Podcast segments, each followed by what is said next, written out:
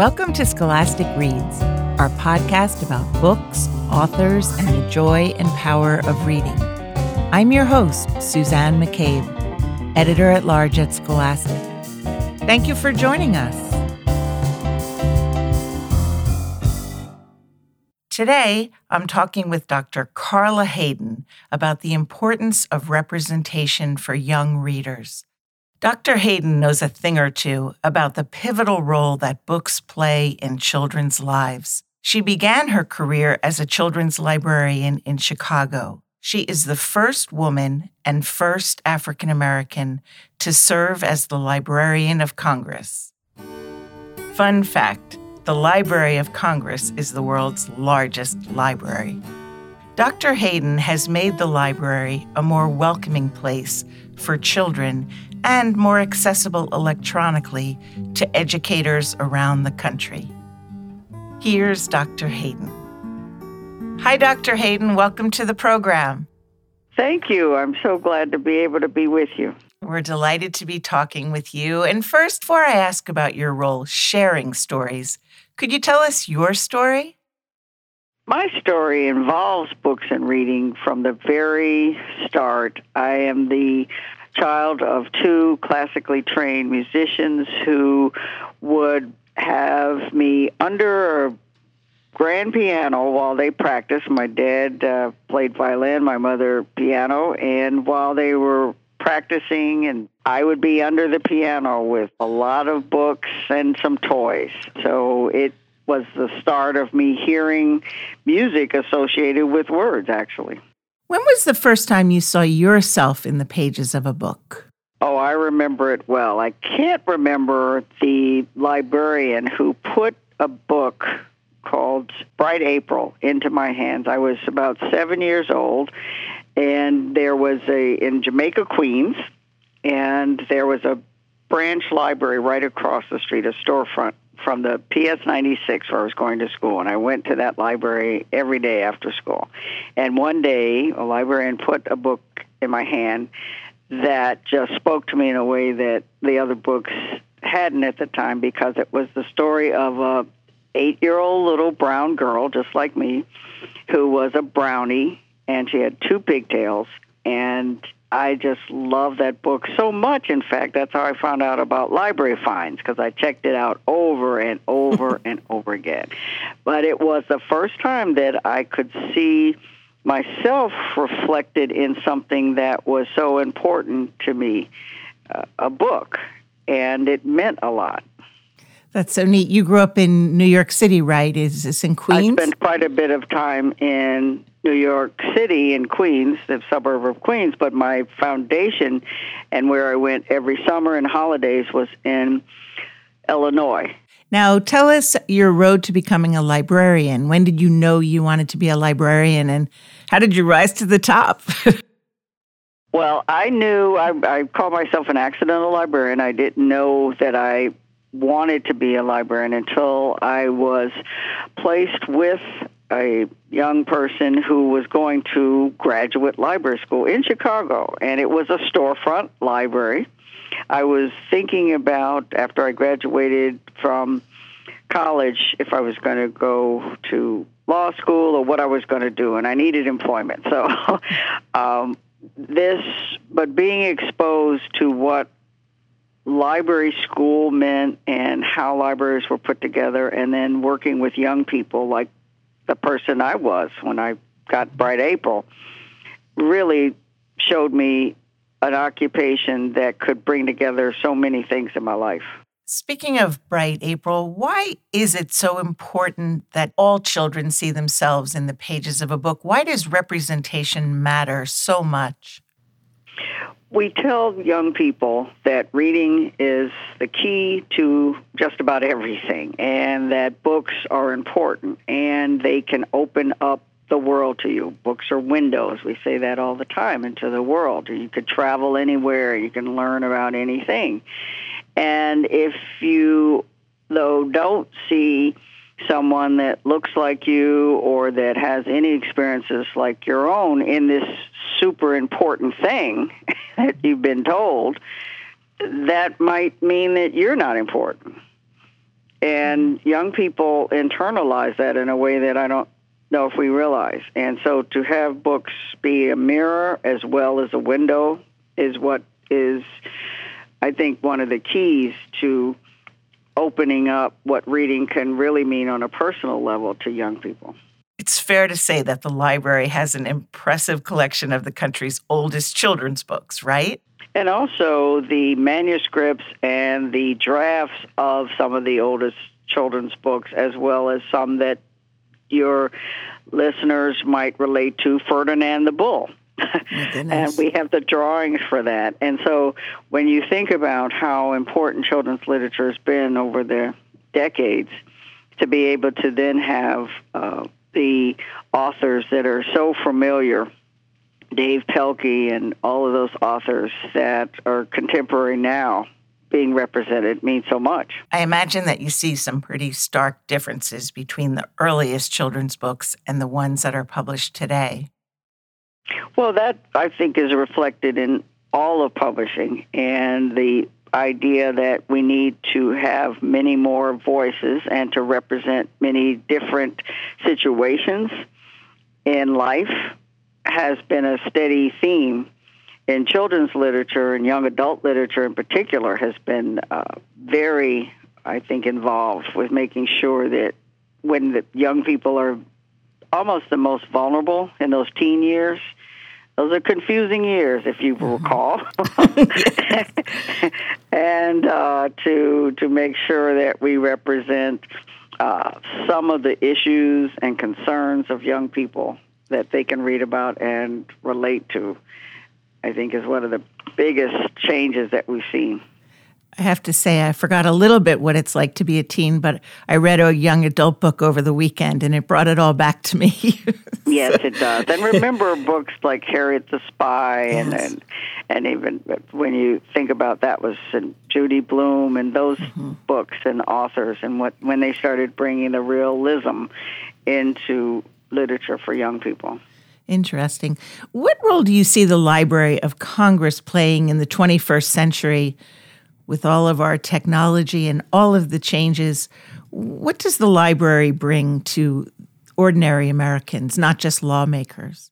Well, the Library of Congress, of course, uh, supports and is the research arm for Congress, and that's one of our primary roles. And also, it provides the backbone of the cultural and educational structure for the country as well. And so you will have the world's largest collection, let's say, of comic books, uh, the largest collection of religious texts. So the Library of Congress collects and preserves materials for everyone to use, as well as tries to stimulate future creativity. And that's where we're really putting a lot of emphasis with exhibits like the Rosa Parks exhibit. Yes, there's an amazing Rosa Parks exhibit at the Library of Congress right now. What role does the library play in preserving documents that give us a more nuanced understanding of American history? Well, the Library of Congress, of course, when I mentioned, is the backbone. It, it collects uh, materials from the 23 presidents from George Washington to Calvin Coolidge, 36 Supreme Court justices, and as well as literary figures, Ralph Ellison, and people who are well known in general history, uh, women's suffrage, Elizabeth Cady Stanton and Susan B. Anthony, and recently was the recipient of a collection in her own words, is what the exhibit is called, of the writings and the personal memorabilia of Rosa Parks, the civil rights icon.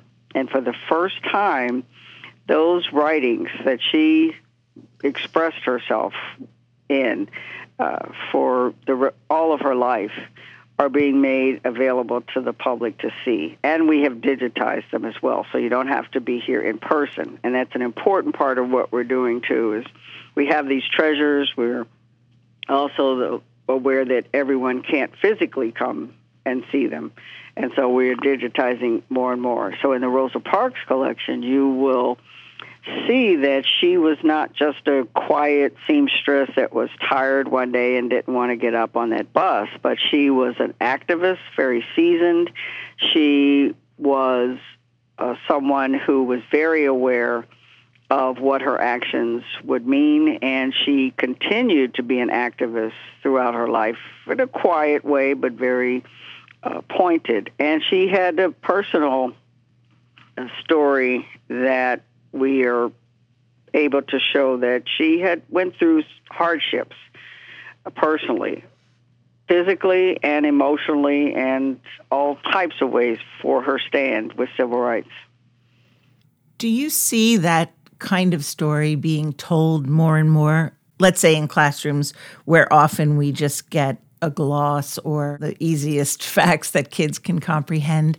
How do we incorporate these complex topics into the classroom? How can educators bring the richness and texture of stories like Rosa Parks into the classroom?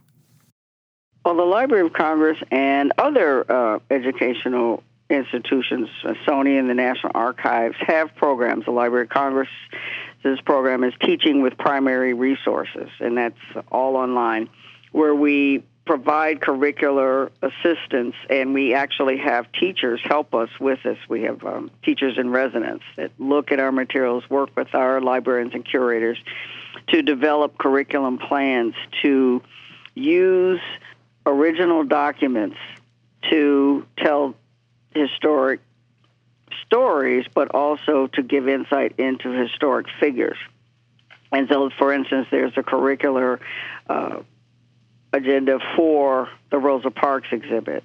And to help young people think about the fact that these are humans like them mm-hmm. making history and that they could make history too, that these are not just superhumans. and sometimes that's how we portray historic figures, that they were somehow almost unattainable in terms of what they did and how they over. We never talk about the hardships sometimes that they had to overcome and the doubts that they had about their role. So it's important, I think, for young people to to get a fuller insight into these historic events and also the people who made them. That certainly speaks to the importance of libraries. I wondered if you had any advice or words of encouragement for librarians who may be listening. I mean, their work is so crucial and yet often unheralded. As well as teachers. Correct. teachers and librarians and school media specialists are all the really they provide the fabric and the support and the infrastructure for the young people that are trying to learn and their caregivers. And so, with reaching out and also, I think not just finding out what the resources are of institutions like the Library of Congress, the Smithsonian, and things like that, but also letting us know what their needs are. I had a, a fortunate encounter with a school media specialist who, on finding that I was uh, with the Library of Congress, just gently mentioned to me that uh, maybe our website could be a little simpler because uh, working educators and librarians don't have a lot of time to go through complicated websites, and that everyone doesn't have a, a color printer at home. uh, these practical aspects of how we can be even more useful to uh, people that are challenged in so many ways, and they have lives of their own too. So, uh, if we, please give input to us, and we, we really appreciate it. Okay, so you've thrown down the gauntlet. Getting back I to Getting back to Black history, we know it's Black History Month, but there's certainly plenty that we don't know beyond the familiar stories, let's say, of a Rosa Parks and a Martin Luther King. I wondered in helping our listeners see how many stories are there that have been untold. I wondered if there are any hidden histories that you would be able to share with us and our listeners as we reflect upon the month and the rich history. Well, because I'm working with the American Folklife Center at the Library of Congress, people can use our website, loc.gov. Uh, short commercial, but definitely there, to look at the list of oral histories. There are slave narratives. There are veterans' histories that are telling the stories of the veterans of color and what they had to go through through different uh, times. And also, they will be able to look at the aspects of African American history that are not as well known.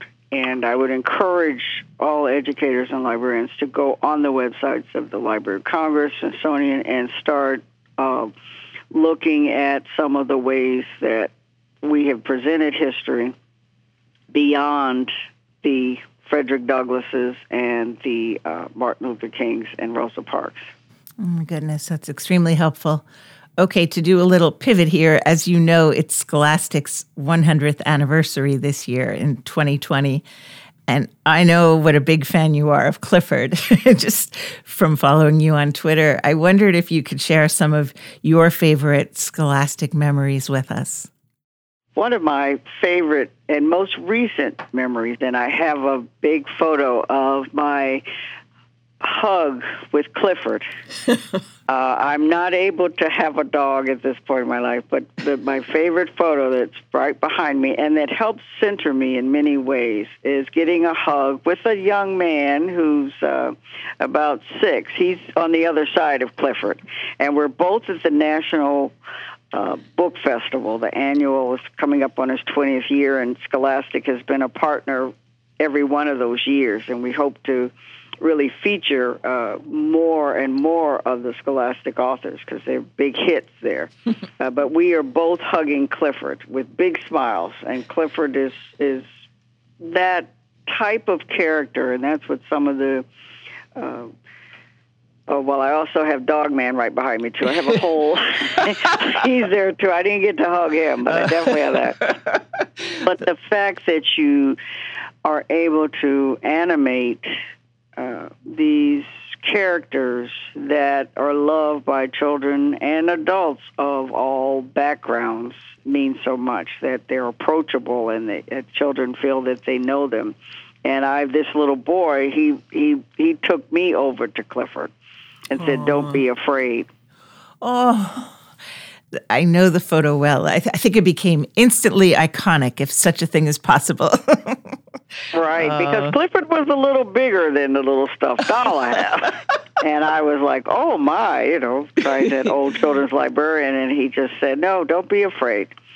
Oh, and took me over there. That's absolutely lovely. I just want to congratulate uh, Scholastic for being such a bastion of providing materials at a reasonable cost for so many young people. And I laugh at that because they're are times when that can be very prohibitive uh, mm-hmm.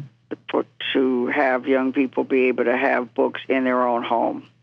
They can always borrow books, but to be able to have books that they in those book fairs and to be able to purchase books and take them and have their own little libraries or to per- and be able to be free to write in a book is a gift.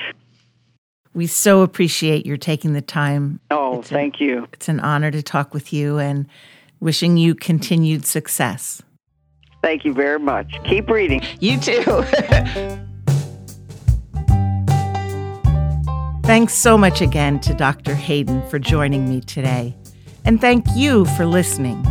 To learn more about the Library of Congress and the library's Rosa Parks exhibit, check the show notes or go to scholasticreads.com. Special thanks to producer Bridget Benjamin, associate producer Mackenzie Cutruzzula, sound engineer Daniel Jordan, and music composer Lucas Elliot Eberl. I'm Suzanne McCabe. We look forward to sharing more Scholastic Reads as we celebrate Scholastic's 100th anniversary. See you next time.